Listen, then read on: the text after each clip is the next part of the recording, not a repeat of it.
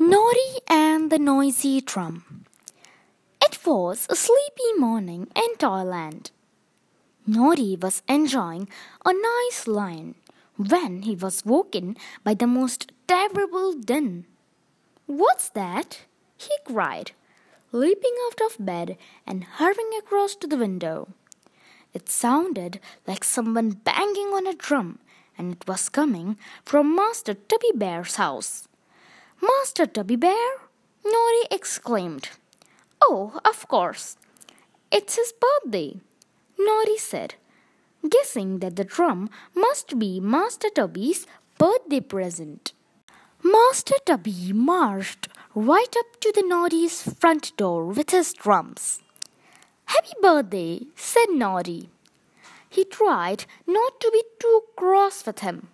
After all, it was his birthday. Thanks for the card, Noddy, said Master Tubby, beaming. You can take me into town to see Martha Monkey, he then announced. My mother will give you sixpences. Here's an extra two sixpences, Noddy, for being kind to Master Tubby, Mrs. Teddy Bear told him just before he set off. Then she turned to Master Tubby with a wag of a finger. Master Tubby, no drumming when driving, she said firmly. Oh, I promise, said Master Tubby. However, it was not long before Master Tubby broke his promise.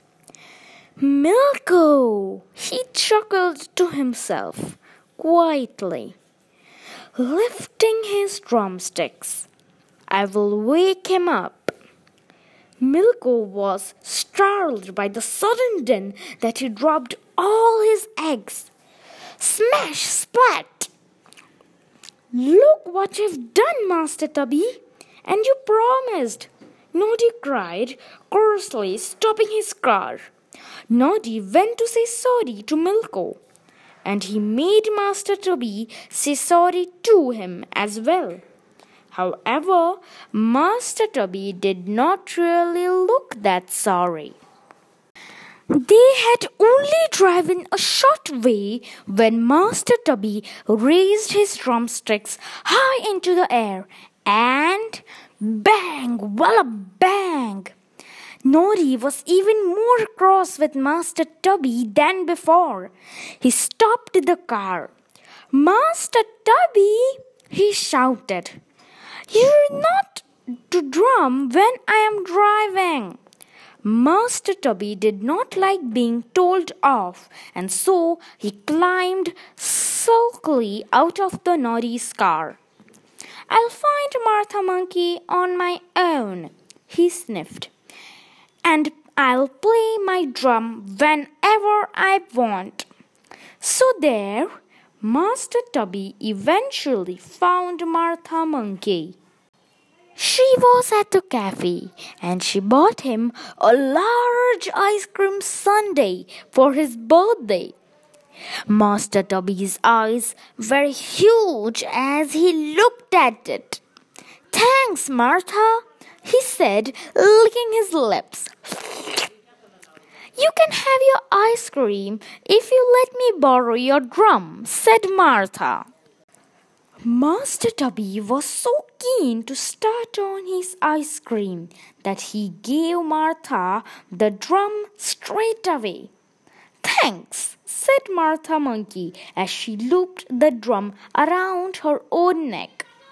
Martha Monkey left Master Tubby to finish his ice cream while she marched around with the drum, a happy smile on her face. How do you like my drumming, Clockwork Clown? she asked as she marched this way and that. The two goblins, Sly and Gobbo, were secretly watching Martha Monkey marching around with her drum. Do you want to hear a great idea, Sly? Gobbo tittered wickedly. I could cast a can't stop spell on Martha Monkey. The toys will really cross if she never stops drumming ever again. Gobbo began to cast a wicked spell on Martha, hurling a stream of magic stars at her. Now she won't ever be able to stop drumming again, he chuckled. As the spell took effect, Martha Monkey drummed louder and faster. She marched backwards and forwards, left and right. Martha, stop it! Everyone cried as they tried to dodge out of her way. Don't do that! It's horrid! I can't help it! I can't stop! Martha Monkey shrieked as her hand kept drumming all on their own. I wish I could stop it, but I can't. Master Tubby began to cry. I want my drum, Martha Monkey, he wailed. It's mine. Come back. Martha Monkey kept drumming and marching. Nothing could stop her.